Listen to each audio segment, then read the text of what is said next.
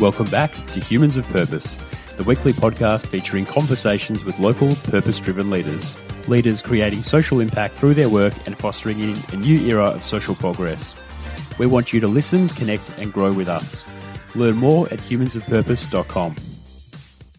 The thing that we really focus on is saying, well, what else do you need to do to be sort of truly sustainable? So, um, and sort of people's ment- mental health and the, and the, and how sustainable the actual sort of society or neighbourhood is that you're building within these buildings is one thing that we're deeply focused on. Welcome back to the pod, and it is great to have you with us as always. Well, those are the wise words of Kris Daff, who is the managing director of Make Ventures and Assemble. This is a really interesting chat with Kris, who's gone all the way through from being an engineer and building bridges, as he calls it, to um, to, to being an investment, property investment, and then to launching uh, a couple of businesses which are all doing incredibly well. Um, his focus at the moment is definitely on that middling bracket of lower to middle uh, to, to middle um, income earners who are kind of stuck between that rock and a hard place, wanting to uh, rent or to buy, but maybe not quite having a solution. And Kris has really um, done an amazing job at being a real innovator and taking a model from overseas, uh, customizing it for the Melbourne market, and really offering a great rent to buy solution in sustainable communities in Melbourne. So it was great chatting with him. I think um, there's great alignment here with what Kris is trying to do in building uh, healthy, resilient, and sustainable communities and our listeners. So hope you enjoy the pod. As always, I want to send a special thank you and shout out to our, our Patreon supporters, Misha D and wife, Joel F, Stuart M, and Macartan. Your ongoing support uh, each month has been tremendous for Humans of Purpose and helps us grow and perform each and every week. I'm excited that we'll soon be launching our premium uh, full version podcast for our Patreon subscribers. So if you are keen to get an additional 15 minutes or the full version of the podcast featuring some of my favorite uh, well worked on questions to our wide array of guests, then I suggest you become a Patreon and uh, click the link in the show notes. Kris, so good to have you here, mate. Thanks for joining me. Thanks for having me on. Mate, we're enjoying a nice little single malt, and I think that's the perfect time to hear a bit about your journey into the space and uh, your history and how you've made it uh, thus far to assemble and make. All right. Well, thanks for the drink to start with. Pleasure. Um, yeah, so it's been an interesting journey. So, personally, professionally, um, I am a civil engineer, structural engineering graduate, Melbourne Uni. So I did engineering and geology. So I don't get a lot of use out of either degree so much anymore, but learn a lot of sort of practical problem solving skills um, going through that fine institution, which was terrific. Um, and then moved out of uni. So worked pretty hard my last couple of years of uni and did two days a week at a civil engineering consultant and moved out of that and then started designing bridges for them as soon as I'd graduated. And I was pretty lucky at the time actually to pick up a graduate job. So working through those last couple of years of uni turned into a sort of good strategy because it gave me a, an obvious pathway to a job when some of my peers found it a, a little bit more difficult. What year was that? Was it sort of uh, early 2000s? Ah, that was yeah. So I finished, uh, yeah, finished um, high school in 1996 was yep. my VCE year. So um, and then, yeah, moved out and started designing bridges, worked on the Westgate Bridge, sort of strengthening and a few other sort of interesting jobs for a while, then got into project management with that, that group. Um, and then sort of as careers progress, you know, it's sort of a bit of choose your own adventure to a certain extent. There's also a, a sort of, you know, particularly in your younger years, these things can be a little bit ad hoc. And um, I saw a job pop up in, in Docklands, working for the Docklands Authority, which I thought was pretty interesting. And, you know, I thought that seemed like a pretty cool place to work. And it was, um, I was enjoying the project management side of things less so than the, the sort of you know hardcore design side, mm-hmm. um, and I thought that might be a good opportunity for me to um, you know take a job in a fairly progressive, large scale new urban renewal precinct. Um, so I took up that job, and the good thing about that job was, as a relatively young person, I got exposure to some really powerful businesses. So I was working with Lendlease and MAB and Mirvac, and you know the sort of big end of town in, in real estate development. Um, and it was a pretty exciting place. You know, Docklands has had its challenges, and you know, and that it sort of seems to be getting better and better all the time. But you know, at the time, you know, I think there was 24 cranes up around oh, Docklands, yeah. and there was plenty of activity, and you know, everyone sort of knew the project, so yeah. that was good as well. You know with your peers. You know, they knew that you're working on Docklands and people knew what that was. Mm. So, which was good. Um, and I formed some really strong relationships with a bunch of different developers there. And, you know, the good thing was, I said, as a young person, you got actually exposure to, you know, a lot of the sort of senior people in these bigger businesses, um, and got along with a few of those people, individuals in particular really well. Um, one of whom was Ashley Williams from, he was working for MAB at the time, developing New Um, you know, and we sort of struck up a bit of a bond, which was terrific and, and sort of resolved, you know, at some point in the future when the time was right, you know, it'd be good to sort of do some more business together. Did you sort of uh, feel from that, the outset that there was a real click there? You kind of, yeah, it was well? good. You know, I was sort of, you know, I had a lot of respect for Ashley and the way he went about, um, his business with MAB and the way he engaged with us, um, you know, as a sort of counterparty, you know, in his development agreement. Um, you know, and I think he obviously, you know, sort of liked the cut of my jib to a certain extent. and, you know, I thought I was sort of, a mutual you know, admiration. for a bit of a, you know, for a bit of a young lippy upstart working on the other side of the table, I was probably, you know, not too bad. So we, um, anyway, so one thing led to another and, you know, all said and done, um, I ended up going into the Evolve development business with Ash Williams and, and, Ron Walker and spent seven years in that business and became a director and shareholder. And we did some really terrific projects together. So across built you, form. Um, so, so, you, are an entrepreneur from fairly early on. Um, I was, I'm pretty good with risk. So whereas um, other people, you know, and it's, it's, you know, it is what it is. You know, just people's sort of minds work in different ways. People sort of crave stability and certainty of working in big business and, and, and, and sort of big corporates. The, you know, opportunity to sort of carve, you know, more of an individual path was something that had always appealed to me. Um, you know, and I was quite happy to sort of say to myself, well, you know, if it doesn't work, you know, you're in your sort of late twenties, no big deal. Go back and get a job for Stockland or someone else. Yep. You know, it'll be fine. And now so, that entrepreneurship's become like the thing to do, that's it yeah. just looks even better. It's well, great. that's good. Yeah, thanks. There. Uh, so I was some, you know, there was some peers that didn't understand it. Um, uh, so that you know, and sort of thought perhaps you know I was sort of doing pretty well as it was. So you know, why change? Yeah. But why um, would you expose yourself to unnecessary yeah, risk? I think that's the that's the constant entrepreneur's dilemma. Yeah, yeah. So and um, you know, and there was times that I I sort of doubted the choice as well. So going into Evolve was good because it wasn't sort of what you're going out sort of sole practitioner startup sort of space and you know and really sort of doing it by yourself having um, two more experienced um, partners in the business in Ashley and, and Ron mm. um, was terrific. You know, and they were very, um, you know, sort of good sounding board for ideas. And we had good alignment on what we thought the sort of strategy was to grow that platform and that business. And that turned into a business. We are at our peak. I think 2013 was our biggest year and we completed about 600 apartments in that year. Oh, wow. And, we had a large land subdivision business and and um, you know it, it, was it was a good it was a good thing and then um, it got to a point with uh, that business where I was interested in pursuing some different sort of forms of development. And by that, I mean sort of more large scale renewal projects. And, um, you know, I had some people that were sort of interested in, in working with me in, in building a new platform. So I went away and established Make Ventures. Um, and sort of lost, didn't lose my way, but sort of spent that six or 12 months sort of thinking, you know, what, what have I sort of done here? I had a good thing going at Evolve and, you know, and Ash and Ron were really good to work with. And, you know, it's sort of, you know, it's not the sort of, we ever sort of had a safety blanket there, but, you know, it's just always good to have partners. So, absolutely. Um, so, and I had, um, Matt Ablethorpe, uh, he was in the business and, um, partner in the business. So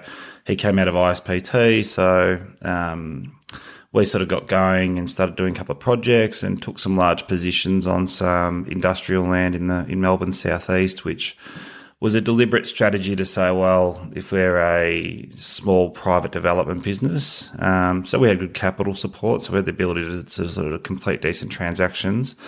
Um, you know, what's our space in the market? So if we've got a lot of offshore development groups, other domestic large corporate development groups that are using metrics to sort of evaluate the acquisition of land and sites and things that didn't make sense to us as a business or as individuals at the time, you know, what's our space to play in? So, mm-hmm. you know, what's this business going to be?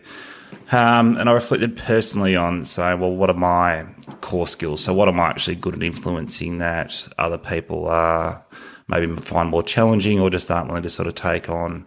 Um, and highly politicized planning processes like rezoning processes mm. and things that have got sort of high demands on community engagement and stakeholder engagement was something that I was very interested in, and I'd formed very strong relationships with government over a long period of time. So took a view that buying large scale industrial property that obviously wasn't going to be industrial property anymore. So we bought, for example, in 2015, an 11 acre site in Bentleigh mm.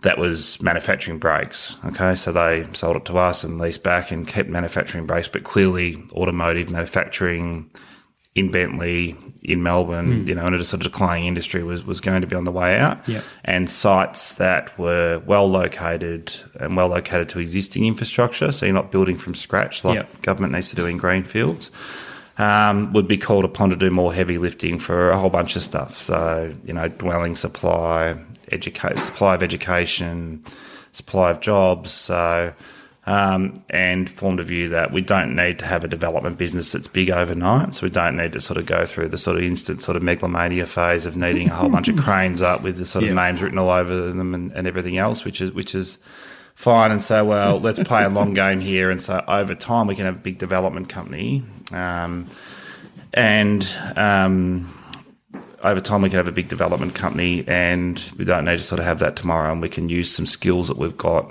in the in the camp already to create value. So um, so that was that was all really interesting and good and all of a sudden we had a big pipeline of projects. We had about 1800 apartments across multiple sites in Melbourne and a lot of those had lengthy planning processes in front of them. Mm.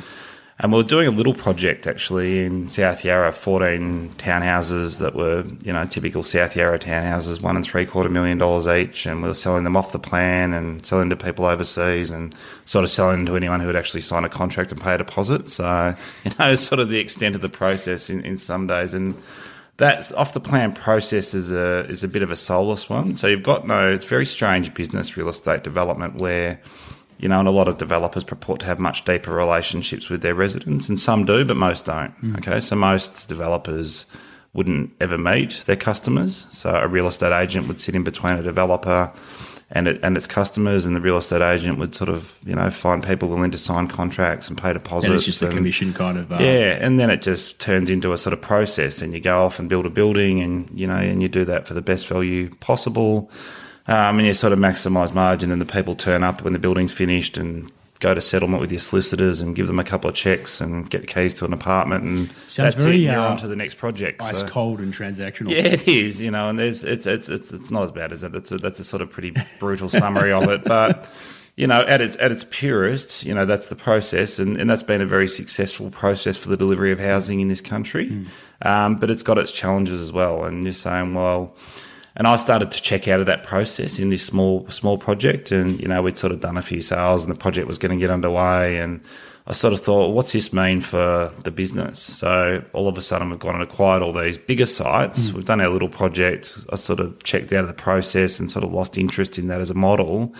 And now we've got, you know, over 1,500 apartment pipeline across Melbourne. And if the only way that supply ever gets delivered and those projects get completed is via this off the plan sales process. Yep. What does that mean for my business? What have I got myself into here? I've got this huge pipeline and I'm mm. not interested in the way that we should deliver that pipeline. Yeah. So I thought, well, that can't be the only way. So um, I started spending a bit more time overseas. So I did a couple of trips to the United States and Europe, just investigating alternative housing models and trying to understand uh, a bit more of the sort of housing landscape in saying, well, what are the other ways in which housing gets delivered internationally? Mm. So in Australia, you know, for the last 30 years in particular, it's been basically dwellings that are pre-sold off the plan, built by a developer and then bought by mum and dad investors. Mm-hmm.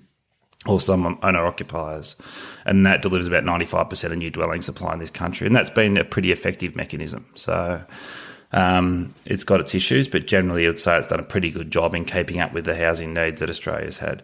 So, so internationally, how else does housing get delivered? So, you, the US was probably the most relevant market and the market that had the biggest scale in saying there's institutionally owned whole residential buildings. So, you know, on large schemes, 200, 300, 500, 1,000 apartments in individual schemes where a pension fund would own the entire asset um, and treat that you know, like, you know, basically like a thousand investment properties in one go. Mm. And there's some you know, commercially that was interesting. Uh, I knew we had the fourth biggest pension fund market in the world by dollars. So, um, so, so we've got this huge pool of, um, you know, Australians, you know, superannuation funds there for investment, and we've got um, superannuation funds that are looking to deploy that capital domestically, but are a bit starved of opportunity. So they look to international markets to place that capital. And we say, well, so what's the opportunity there? So clearly, there's a sort of money available domestically. There's this asset class that exists internationally that's a really big thing. So, um, you know, and it's from the mid 90s through until this point. So, over the last sort of 20 years, in the United States, you know, the market's ballooned. So mm. it's gone from 3% of an institution's real estate portfolio to about 26% today. So, um, so that was really interesting. So you could see how if you could get the investment mechanism right for Australia's superannuation funds, um, then you had the opportunity to sort of deliver housing en masse. And then I sort of said, well, what can you actually solve for with a housing model like that? So how can you, you know, how can you do housing that delivers more for communities and for Australians than than just housing. So I started to look more in the lower middle income space in North America and Europe in particular, mm. some of the housing co-op models in say Switzerland, Netherlands, um, and saw what the pension funds, the big investors were able to solve for in those locations. So where we've got, say in Melbourne, for example, government funded social housing, you know, sort of commission housing. Yep. Um, you know, the, it's often called. Um, and then we've sort of got market housing, and there's sort of not much in the middle. So, so we sort of talk um, about having models that work for the missing middle. So this is lower, middle. yeah, low and middle income hmm. households. So. And low and middle income households would be sort of summarised as people that are well employed in good, stable jobs, they just don't earn high incomes. They, they can't quite afford to get their way into the yeah, housing market. So, you know, and, and, and what quite often happens with those households on those low and middle incomes is they get displaced to areas that they can least afford to be housed. Mm. So they might have to move to the far outer suburbs of Melbourne. That means they've got to run two cars. You know, yeah. that means they don't get to spend as much time with their family as they'd like to. So, so there's the quality of life trade off yeah, that comes with the distance. That's right. You know, and that's, you know, and that's across the board, you know, and that goes, you know, that sort of nurses, key service workers, janitorial staff that run the hospitals. So there's all those sort of people that, um, you know, really make day to day life possible, um, and then um, don't really feel like they're getting a fair go in housing. So they don't feel like there's a housing market, you know, in Australia that's designed for them. Mm. You know, they feel like, particularly in the ownership piece, you know, they feel that that's designed designed for people that are more wealthy or um, people that own you know large portfolios of investment properties and just to continue to accrue more. So when you looked at the the models in the Netherlands and yeah. um, Europe and some of the sort of uh, cooperative or community housing models, did you did you think to yourself this is amazing, but would it work here, or were there parts that you liked? Yeah. yeah. So I think the psychology of some of those European cities and, and countries is is definitely different to Australia. Mm. So, but there were you know things that were always relevant. So community is always relevant. So and I think you know it's not for everyone. So not everyone sort of wants to sort of do this sort of you know go and tend to the communal veggie patch on a Saturday morning with their you know with their favourite neighbours. But sounds like some people do, and you know, and I think you know the sort of desire is there. Some people just like to know that they've got neighbours, you know, that they might be able to sort of go and ask to, to help them with something, or neighbours that they care about, or neighbours that they know are going to be there sort of long term with them in a building. So, um, and you can't force community. So community sort of needs to be opt in. So we put a big focus on, um, on providing infrastructure and opportunity for community to form, but not sort of trying to make it sort of compulsory for people well, to turn up to a movie night or the, that's that very interesting. That, yeah. That's an interesting premise. So, what is the fine balance then between maybe is it environmental? Is it sort of creating the right environmental or community assets and then the right kind of mm, push, yeah. and then you let it pull the rest? That's right. Yeah. So there's um I should. I'll take a step back and just finish my journey. So sure. in Evolve, so we got that. We'd had a terrific time there, and it was, it was a great business. So moved in, set up, make, and then we'd invest. I'd investigated these models, and we'd come up with some really interesting investment structures. And we'd been working with KPMG and our lawyers ABL and Freehills, and we got all this sort of really jazzy stuff that was really good for the numbers. And you know, we knew that we were generating returns that would be sufficient to attract um, wholesale capital, so superannuation fund capital to our model and our organisation. And then you, I sort of took a step back and thought, well, that's good, but that's pretty easily replicable, actually. So, you know, they're just tax structures and they're just sort of ways of doing things that any other developer sort of in town can pick up and use. And, you know, and, you know, the reality is the sort of, what's what's your defensive business strategy? And I sort of took some more lessons from overseas and saying, well, what's actually the really defensive business strategy in wholly institutional, wholly institutionally owned housing? Uh, and it's to be the best manager of choice. So it's to make mm. sure your residents have the best experience living in one of mm. your buildings across the board. So that means good quality, occupant focused, occupant designed product. Mm. So really good quality housing. Uh, and then a really good management experience so that you're doing a really good job engaging the community, forming community and giving people a really good sort of easy and sort of high quality of life in one of our, our buildings. So where that got us to is just say, well, if you come from a background of being pretty much a pure capitalist in the sort of development enterprise that you've undertaken and projects that you've done, and then all of a sudden, notwithstanding the fact that I had a sort of deep interest in it and really cared about the concept of the formation of and curation of proper communities, mm. long term communities, and being partners with those communities. Um, you need to um, for us to sort of go through a PR and branding exercise would have been a really complex thing. Mm. So I started looking around and say, well, who's sort of doing this well? Sort of who's got their finger on the pulse on how do you form community in the inner city context? What does that mean? What mm. does it look like? What sort of spaces do you need in buildings? So um, and you know what's the sort of you know what's the sort of Melbourne centric style you know approach to it rather than just sort of trying to transplant something out of LA or yep, yep. New York or Amsterdam or whatever sort of who's sort of got their finger on the pulse on what community means for Melbourne in the inner city context? So something bespoke to Melbourne and then sort of more broadly Australia. Um, we started talking to the guys from Assemble. So um, and they had a so they've also got an architecture business um, called Fieldwork um, so Ben and Quino from Assemble had a really interesting approach and sort of research thesis they'd done around community and what they thought that mean, meant and what they thought that meant in a built environment as well. So, and they were doing a really interesting project over in Rosny Street, Clifton Hill, where they were executing some of these ideas that they'd had. Um, and they'd found a really um, interesting pathway to engage with their customers, so with their future residents, and to engage them in the design of the building and sort of take them on a journey. Um, and it had been very successful. Um, that was a sold off the planned building, but the style of engagement and interaction they'd had with their residents was really engaged mm. and really personal. Mm. Um, Which is was, such a new role for the the um, developer to play, isn't it? Yeah, it is. So um, it exists, but um, but you know only in very rare, rare instances. So, um, and we got talking, was talking to them about being an advisor to, to, the, to our group and, you know, we're going to set up a new brand and it was going to be, you know, home by make or, you know, whatever it was going to be called. You know, the ad agency would have come up with something more, more jazzy than that. I'm not on that committee. So leave it to the pros. Yeah. They don't let the civil engineers dabble in that. Just stick to the bridges. All right. yeah, that's right.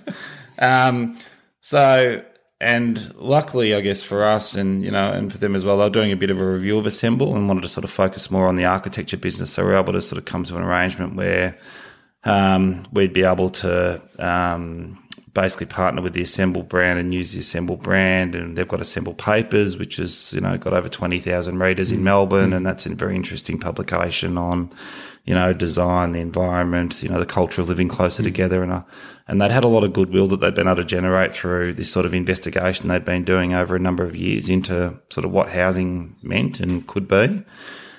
Um, so we partnered with Assemble and make, um, you know, sort of kept doing you know, the investigation, talking to pension funds and the like. And we sort of then turned into this business that had really good tax structures and you know it was really interesting investment pathways and had a really good brand with Assemble and um, and we are going to do all these things and you know we're sort of talking to you know big capital partners you know we're going to do this we've got these terrific models we're going to do all these things and it sort of got to the point where you sort of say we've got to get a bit of FOMO going on here so we've got to actually just you know Spark stump up buy a site yeah and then all of a sudden you know it'll be like yeah, goodness. You know, these guys that we just thought were sort of talkers, you know, all of a sudden they're into it, and yep. we started a project and developed a couple of housing models that were really interesting, and um, you know, and, and, the sort of interest then peaked again. So, and we kept, um, you know, buying sort of more assets. So now Assemble's got a very large pipeline of projects, got over two and a half thousand apartment pipeline in in Melbourne,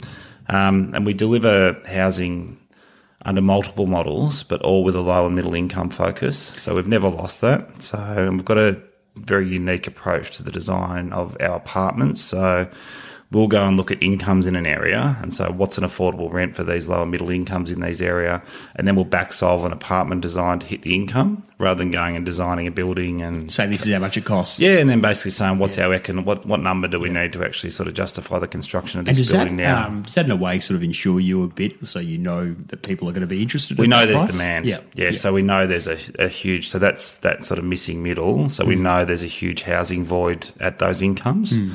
Um, what, what does that target market? I mean, that sort of grouping want in housing. So, because I, when I think about some of the things you've talked about, like mm. that desire for community, communal yeah. spaces, more engagement with developer, yeah. uh, more client centric. What, what mm. does that kind of look like in practice? Uh, well, there's a few elements to it. So the the dwellings themselves. So they we hear a lot from a lot of our future residents that um, they feel like inner city housing that they could rent um, isn't designed for them. So they feel like housing is more often designed with an investor yield in mind rather than occupant satisfaction and occupant, you know, and, and, the, and the sort of, um, you know, the, the satisfaction and, and, and sort of, you know, health, mental health, physical health of that occupant living in the dwelling. So, and that's probably right. You know, the majority of housing stock is designed with an eye on the investor market being a core pathway to pre-sales. Yep.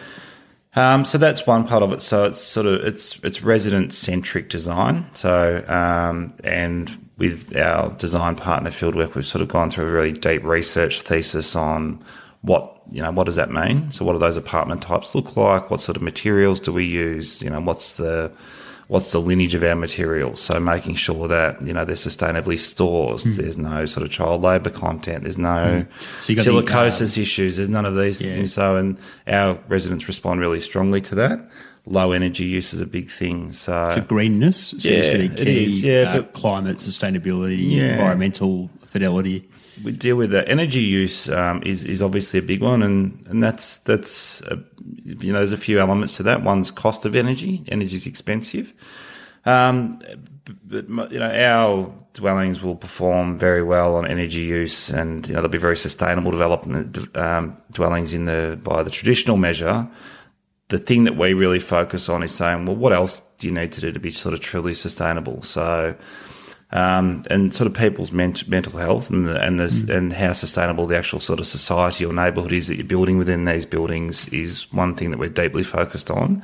So we do a lot of work looking at you know how what are the space other spaces you can provide within buildings to allow community to form in an organic way. Yep. So we provide a suite of spaces. So we have multi-function communal rooms where you could have a kids party, have a dinner party. There's overhead projectors, so you could have a movie night. You could watch you know, your favourite footy team play on a Saturday afternoon if you wanted to. Um, you'd have occasional care there for, you know, young kids in the building. So, and it just allows for these sort of casual, unforced interactions. One of the other key spaces which we're, you know, really excited about is we provide a workshop in each building. So, mm. and that's sort of got, you can imagine sort of multiple stainless steel benches, a bike stand to fix your bike. And it's actually right adjacent to the lobby in each of our buildings with a big glass wall. So, the idea is that you know I might be sitting there with my bike on the bike stand, and you sort of walk home from work and head in the lobby and you see me wrestling with my bike tire, and think, oh, Kris doesn't really know. Look like he knows what he does there. I'll I'll pop in and you'll say, "G'day, Kris. It's it's Mike from upstairs. How you going?" I'll go and chuck my bags upstairs and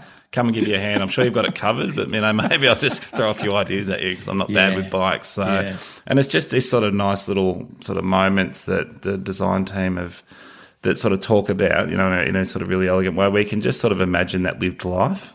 So, and you say, well, that's just a nice way for community to develop. And, you know, there's some commerce to it as well. Like you've got to be upfront about that. So the data from the US says that if a household in a residential building forms two meaningful friendships with other households, then they'll stay 2.5 times longer than someone that feels isolated. Oh, wow. So, That's interesting. Yeah. So, the, so there's this sort of concept of social equity and sense of home mm. is, is really important. So there's some commercial logic to the effort put into sort of the curation, the determination to allow community to form. And do you think that's uh, a stronger um, desire for the millennial kind of Gen Z market as well?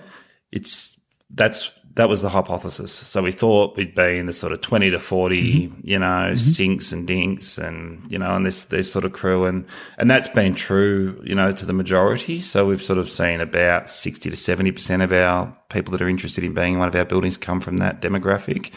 The other one, um, that we weren't in, expecting, but you know, when you sort of see it emerge, you say, well, that actually does make a lot of sense. It's over 60 single person households. Yeah, yeah, which is, So is such really- a big market, actually, Yeah, isn't it? Underserved like- market. Yeah, we've got some terrific future residents of our first project in Macaulay Road, Kensington, Mm. who, you know, sort of see themselves sort of being the nonna of the building and these Yeah, sorts of things. yeah. It's quite lovely. So, um, every- and they're as engaged building- as anyone. So, and they've just, you know, and I think it's that sort of, you know, that desire to sort of know your neighbours. You know, some days you probably just feel like jumping in the lift and going to your apartment and watching My Kitchen Rules or whatever you want to do. Yeah. It's all good. But, But, but you know, what's but- interesting is that you're highlighting the uh, the positive side of this stuff. So Hmm. we, we might have desires to do things like shut off and close away from community, but I like how you've got that emphasis on the mental health. Um, positives of actually connecting with community and having Yeah. that kind of um, that formed space where those connections can take place. Yeah, housing anxiety's you know a, a real thing, um, and it's it's it's a big social issue for this country to deal with, particularly in that sort of lot, very low, low middle income space. So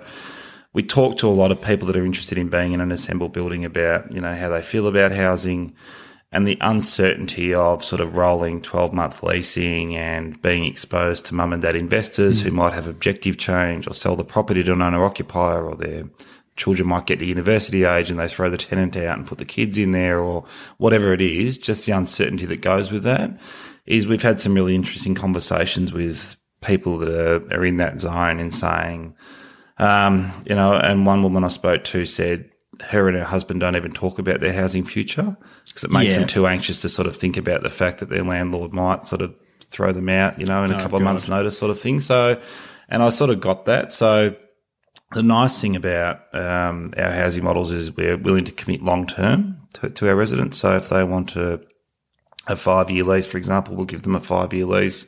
If they want the right to buy the apartment after the conclusion of that five year lease, we'll pre agree a price with them to work towards and they can buy the apartment at the end of their lease. Um, and buildings that we build that are only available for rent, they get certainty in a different way. So they know it's an institutional landlord. So it's owned by a superannuation fund to be um, purpose built um, residential rental accommodation, and that's unlikely to change Yeah. over time. So that asset they get some security. And I, Yeah. I mean, you've brought something very different to the market as well, which is that sort of you can rent for a period and Mm. then decide at the end whether you want to buy and then push that what you've spent into that kind of final uh, yeah, there's the savings that you've made along the way. Yeah. Yeah. So the rent's just market rent. So we sort of deal with that. That's separate. That's just the same as people would be paying around the corner. But yeah, in advance of even constructing some of our buildings, we'll enter into a, an agreement where people get to rent the apartment for five years as soon as it's finished. And we'll tell them how much their rent will be for every one of those five years. And they can choose a couple of options with that. They can have flat rent. So, you know, or they can have rent that starts a bit lower and goes up at a couple of percent per year. Um, you know, and it was about uh, about thirty percent of people chose flat rent just because that's how they're wired. Some people just like to know their rent's four hundred dollars a week, and it's going to be four hundred dollars a week for five years, and um, you know, and, and that's fine. And then at that same point in advance of construction, we will um, pre-agree a price for what would effectively be seven years at that point. So two years of building plus a five-year lease for them to purchase a property for at the end of that um, that period. And that seven years was intentionally designed to say, well, if someone's only got a dollar left in the bank after they've paid their rental bond, how much time would they need to save a deposit to be able to afford to buy the property and qualify for a mortgage at the end of, you know, the period. And that was seven years. And that's a pretty commonly sort of accepted period of time to be able to save, you know, a proper deposit, you know, so we aim to get people in a sort of minimum 15% deposit range. Um, and we do a whole bunch of stuff along the way. So we've designed a seven module financial coaching program that people can participate in. So we talk to people about how to get to know their money self. So, you know, what are the sort of, what are their spending habits? Um, some people just aren't particularly comfortable with numbers. So we give them sort of, you know, quite useful tools around how to form a household budget. What does that look like? Um, if you've got seven years to save a deposit, you know, how much money do you actually need to save every week? You know, is that sort of $50 a week or $100 a week that you need to be aiming to save over seven years? So, and get people into some really um, you know, sort of good habits and get the sort of relationship with money changed a little bit. So, um, and that's is about, uh, we'll start the first module in the next couple of months and about 90% of the residents of the first building have expressed interest in participating in that Oh, that's program. good. So That's really strong. Yeah. And some people need a bit more help than others and they can book one-on-one sessions with our financial coaches and So it's like converting the developer from solely a development role to doing like community building or Yeah. kind of stewardship. Well, the idea, the the thing that's most appealing is we've got alignment with our residents. So, so there's a much different lens that you look at, um, you know, developing a community through when when your resident can just hand back the keys, you know, after the first 12 months of their lease and say, you know, thanks, Kris. Um, what you sort of said you were going to deliver when we committed before you'd started building it, you sort of haven't done, or, you know, the neighbours, you know, sort of plays music too loud and you've got this sort of much different alignment with your residents. Yep. So when someone sort of has to either turn up and complete settlement with you once the building's finished or, or not, and it's pretty binary, that Yep. process Yep. um, you've got a much greater incentive to, you know, build a good place. So, but you've got to really believe in it. So you've got to be authentic about it. It's got to be a proper commitment. Well, I was going to say, so if somebody wants to take advantage of the uh, cheaper rates uh, to, to live there but doesn't buy in fully to the community, Mm. Yeah. I can imagine that wouldn't work too well. Well, it wouldn't, you know, and maybe that'll sort of self-sort, but you know, we don't, we def, it's, it's a random ballot to get allocated one of our apartments. So we definitely don't try and sort of engineer a social outcome within our building. Yep. So, you know, lots of people sort of tried to do that in the past and done it poorly. So we say we don't try and pick some. You don't do a Q&A style, we'll get No, 30% this from this 29% cohort. labour. Yeah, that's right. So. That would be interesting. That's got a game, Um, yeah, TV game yeah. show written all over it. Yeah, we're going to fill this with a whole bunch of sort of really diverse residents as long as they believe in the same things as me. Di- Diversity within limits. yeah, that's right. Um, so that's been, um, you know, that, that, that's, that's that's a sort of really important part of it is this, this sort of random diversity to it. But you know, we don't mind. Like if people are just not engaged with community, and you know, as long as they're not being disruptive to other residents, then that's fine as well. That's all sort of part of the mix, I guess. So. Um, some of the other things that we do with our residents, they're really interested in. So we use the power of them to get them a better deal. So we um, do a lot of work on bulk buying, utilities, services. So bulk buy data, power, dry cleaning, apartment cleaning, gym memberships. Does so that we've mean over- um, getting all of them together to, to so we've got over 5,000 people registered interest in our projects now. Um, so we can go to like Jetts Gym, for example, Yep. and do a bulk buying deal with them and pass on the savings Oh, to wow. the residents. Okay. So they get a better cost of living. so So, everyone's decided to go with Powershop, so it's a lot cheaper. Kind of thing. yeah, that's right. Yeah, so yeah, we've yeah, got um we've got an objective to try and save 20% across the board Yep. in someone's sort of occupancy costs um, when they're living in an assembled building. So And what's it um, like for you? Do you go out now? Are you you must be very like kind of obsessed with trying to measure the living heartbeat of these communities that you're building, and you know going out there and talking to the building's not and you know, some of the residents. And I'm sure you. Uh, What are your kind of feedback on check-in uh, protocols? Yeah. And, So we do. Um, so we've just started building the first one. So we've got our first community of seventy-three apartments underway, which is really exciting. Um, and we do throughout. Obviously, we had a lot of engagement before building, and now we've sort of got consistent community engagement. So um, we've just started. So Saturday morning um, or Saturday at lunchtime, I've got a demolition party with all the future residents at site. they can all, you know, swing a sledgehammer and take a bit of brick home with them or something of what the former building used to be, which That's is great. quite lovely.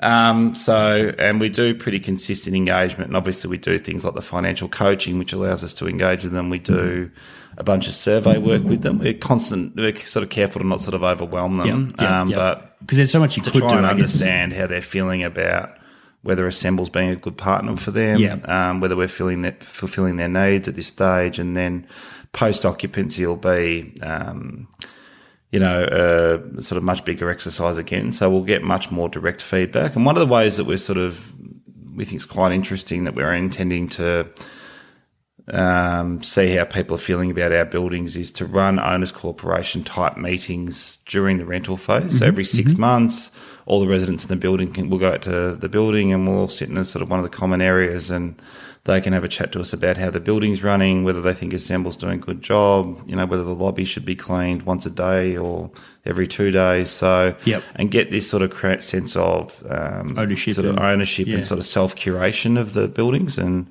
Um, we think that's that's a really important thing, and that'll be a, be a nice way for us to sort of sort of talk in a respectful way with the residents. So, and the way that we deliver service is, you know, much more bespoke to our brand as well. So, we won't have a concierge desk and you know sort of someone with a hat and tie on sitting behind that in, in an assembled building. So we will run the food and beverage service and the barista that's you know making your latte in the morning is also trained in our backbone system. So you know if you need to get your sort of a That's washer part of changed in your tap, That's yeah, part of it. There's going to be baristas in the building. Yeah, Oh that's my right. God, Where do I sign up? That's right. This is- this is good. You're ticking all the boxes. That's, uh, that's what that was. That was the number one thing for ninety percent of our future residents. Yeah. But um, so you can tell that you can tell that Bristol, and they can do, they can log in and say they need to get a washer fixed on, on Mike's apartment, and, and we'll get all get that Now, will, organised will for the uh, barista remember everyone's name and coffee preference if there's a lot of people? Ah, we've got lists and photos, Okay. so we're good. okay. Well, you got that one all Sure. worked out. yeah,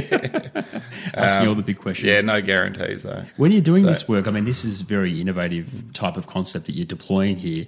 Are you kind of thinking, like, for example, what you said about the meetings every six months? Do you look at the research from overseas or locally as to, you know, what is the best way to consult? Or do you, is it like just sort of by feel or? Yeah, it is. Uh, it's, it's not by feel. Well, you know, some of it is, Yep. and some of it's by by asking, you know, the people that are going to be living in these buildings how they want to engage with us. Yep. So that's probably the most important test. But there's better examples, um, probably through parts of uh, mainland Europe, um, in some of those countries that I mentioned. So the sort of housing cooperative model um, that we've been researching in cities like Zurich and Amsterdam. And the way that those communities self curate is something that we're really interested in. Yep. In saying, you know, I'm not sort of convinced that people necessarily sort of just want as someone, you know, sort of community manager that works for the building owner there, just doing a whole bunch of stuff for them the whole time. I think sort of people are happy to sort of have a sort of level of self sufficiency and self governance over the way their community and neighbourhood works. So I think if you had that person there, Mm. people might uh, not take as much responsibility for the space and ownership. That's right. Yeah. So we do, and we want to create a sort of sense of ownership um, in these buildings, um, which we think is sort of important to the sort of quality of life that our residents will have there. So we, um, so we do a lot of work on that, and I think those how the sort of co-ops, the sort of the European co-op models, much stronger model than some of the US model, which is a much more sort of service-based model, where you know there's someone behind the desk who will get your dry cleaning done for you, and Yeah, put it yeah, back yeah. in your closet upstairs, and and things, which is which is fine, and we've taken lessons from both. To be honest, you know, there's elements of the US service model that we think's relevant to what we're doing, and then there's other parts of encouraging sort of self management of a community by the community um, that we think are really interesting as well. But it'll it'll sort of you know it'll develop over time. So we've got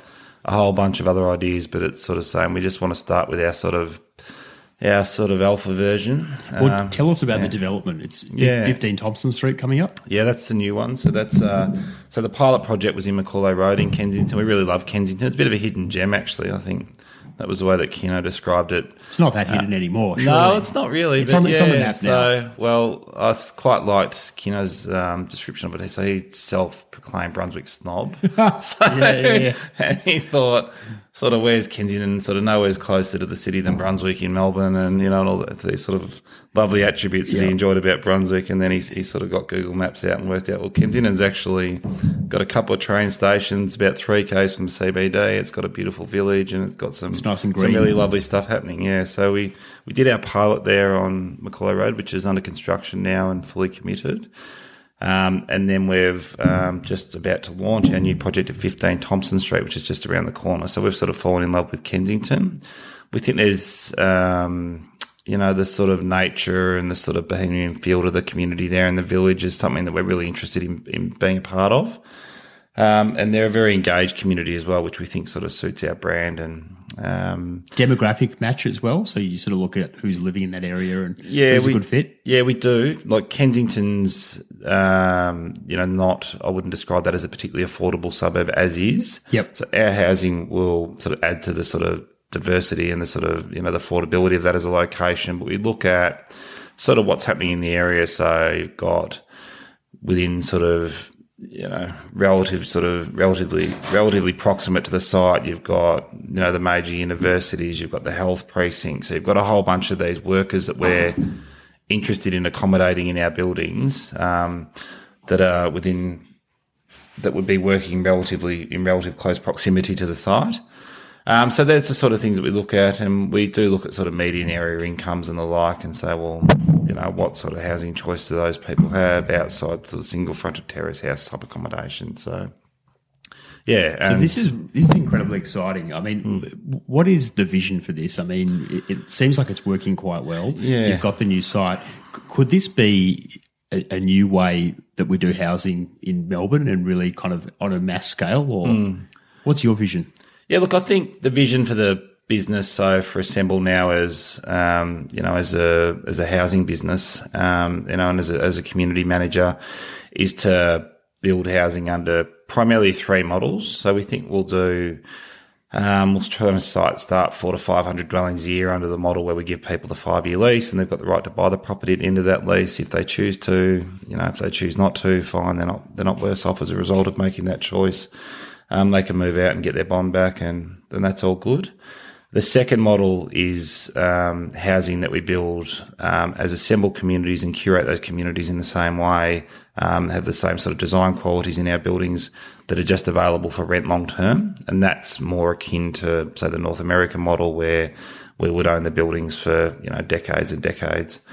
Um, and that would be done on land that we own. Um, and then one of the most sort of interesting opportunities that we're seeing emerging and it's allowed us to move further into very low income housing. So social housing is partnerships with government on government land where we take long term ground leases and build housing like infrastructure. So it's like a sort of BOOT scheme, which is um, we build it, we own it, we operate it, and then we transfer it back to government government at there.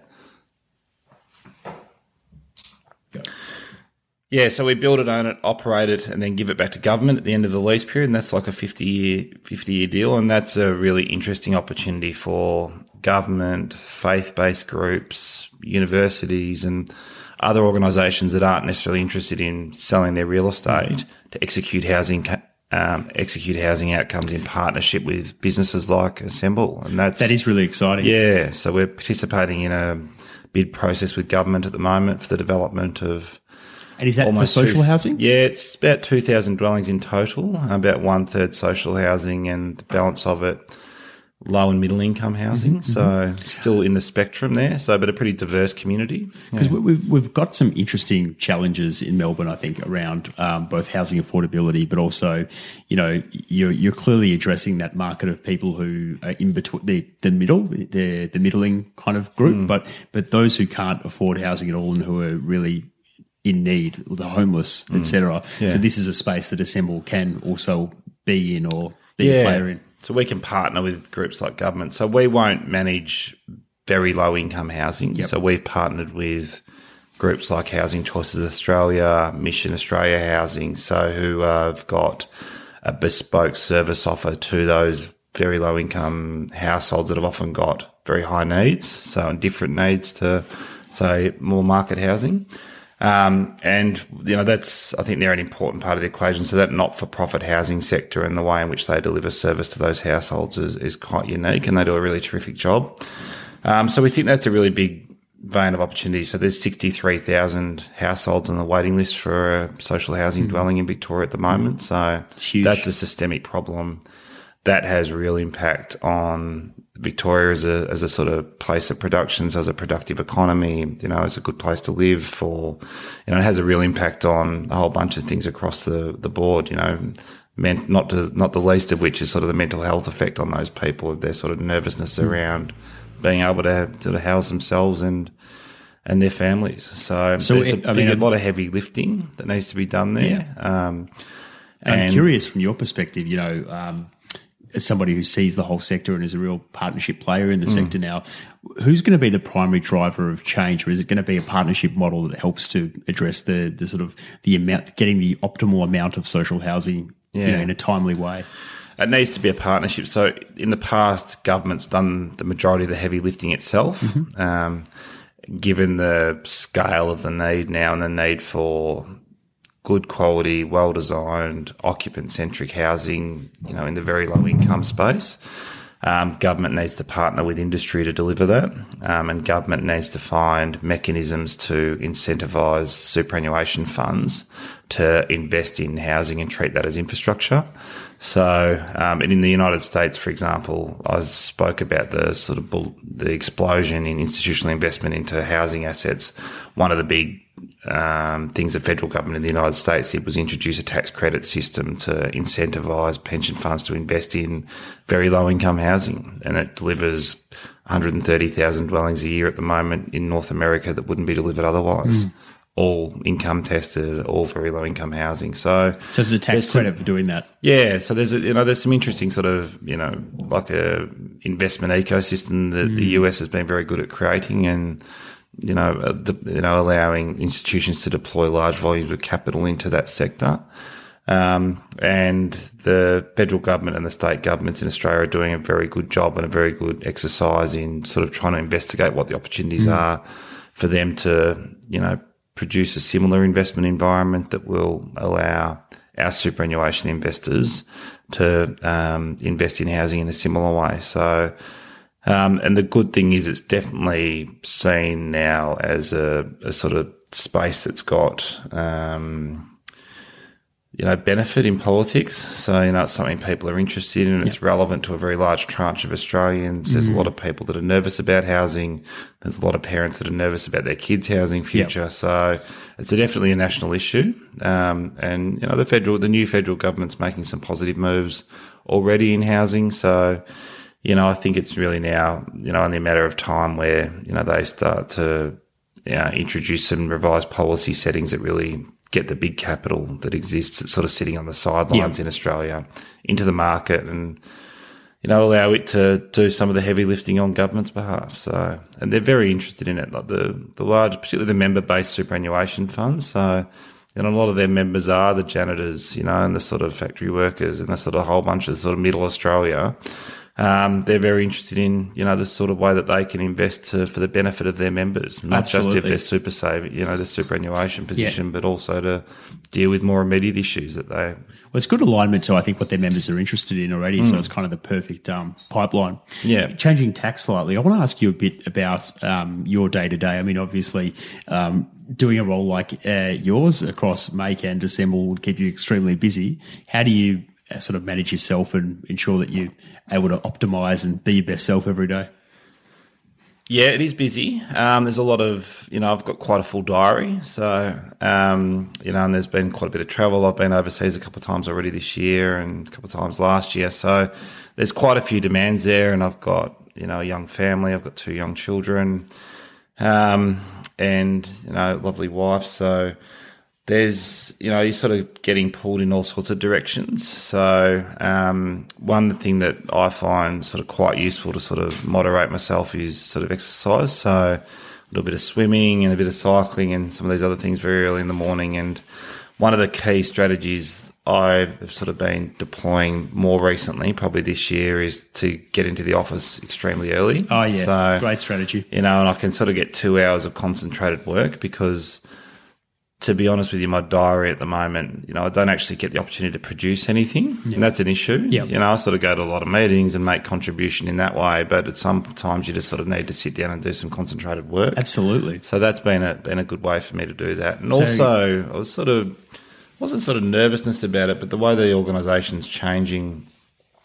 Which has been, and it's really sort of multiplied. I think there's 22 staff or something in Assemble now is the employment of really highly skilled senior resources in you know their sort of specific business lines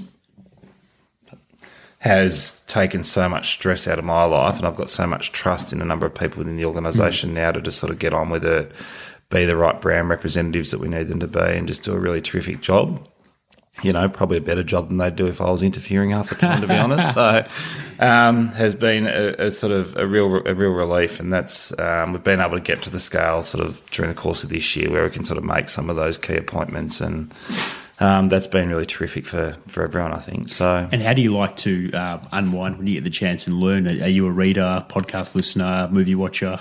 Uh, I walk quite a lot, so we've got an active golden retriever. So one of the things I do do is get up extremely early and often take her for a walk along the beach, um, and listen to a few podcasts. So um, and I read a bit. So not a particularly sort of active reader. Um, I do a lot of time researching what we do for work. So I do a lot of reading around um, And, do you- housing and and, housing obviously, issues. it's hard because you, you do what you love and then you Yeah. read about what you love as well. Well, I'm very fortunate. Um, I've got a lot of friends that uh, chose careers and are probably not that sort of enamored with what they do for work. I have got a lot of energy every morning to get out of work, out, out of bed, sorry, go to work. Um, and I've got to sort of moderate that and make sure I'm making the proper contribution at home and Yep. with other commitments, um, you know, and making sure I'm sort of engaged there as well. But I'm very fortunate that I really enjoy work. So to be do- doing some reading and research about work out of hours is not something that sort of um, is a, is a pain for me. So I think that's that's pretty lucky. well, if you're loving your home life and your work life, it's a pretty good all round setup. That's right. I'm very lucky. So no, it's good. It's interesting work, you know, and it's sort of it's good to have purpose. So um, you know, it's good to you know have an organisation now and Assemble that's um, you know that I'm very proud to talk about. You know, it's got a soul to it. You know, it's got a proper heartbeat. Um, got a lot of really clever, you know, young people in the business that are really engaged with the purpose of the business. Um, so we attract a lot of talent to a business like Assemble that we wouldn't otherwise get if we were just doing our sort of conventional off the plan development. So um, that's a really good thing. And then talking to future residents of our building that are, you know, and they're terrific and they're engaged and they're very interested in it. And, um, you know, and you can sort of see, you know, over time how you can have a real impact on, on people's lives. So, That's a that's a beautiful way to leave it as a parting thought. Actually, uh, tell our lovely listeners how they can connect with you and learn more about both assemble, assemble and make uh, online if they wish to. Sure. Um, well, everyone's always welcome at the office. So we have a look on the website. We're in Swan Street, Richmond. So we've had a few people sort of pop in for a chat and Great coffee. Got a lot of chatty chatty people in the office. Yeah, well, you've been there and enjoyed a enjoyed a cup of coffee. So we do make good coffee. Um, or you know, people can hop on the website assemblecommunities.com, um, and there's a lot of information on there. There's a lot of information about the new project, but um, yeah. So and just hear a bit more about what we're doing, or give us a call, or anything. with, we're always um, keen to chat With So- Thompson Street, the new development, can people express interest? Is that open? Yeah, so we've had you know strong interests already, so people can register for their updates and sort of get on a a group there that you know ultimately will um, offer the opportunity for those people to participate in design presentations and hear more about the project, and then you know ultimately they'll be able to nominate for a ballot to hopefully get a spot in the building. So exciting! you I like that. Uh, the, the nomination and the ballot just adds a whole new element to uh, moving in somewhere new. That's right. So it's pretty exciting. So Awesome. Well, thank you so much for dropping in. It's been great chatting. thanks, thanks for having me. If you enjoyed this episode, make sure you hit the subscribe button in your podcast player or the link in today's episode notes. Why not share the podcast with your networks? After all, 62% of our subscribers come from word of mouth recommendations and social shares. You could also leave us a five star review and some kind words in the iTunes store. If you love what we do each week and want to support the show, you should join our growing community of Patreon supporters or consider becoming a show sponsor. To learn more about all of that, just head to humansofpurpose.com.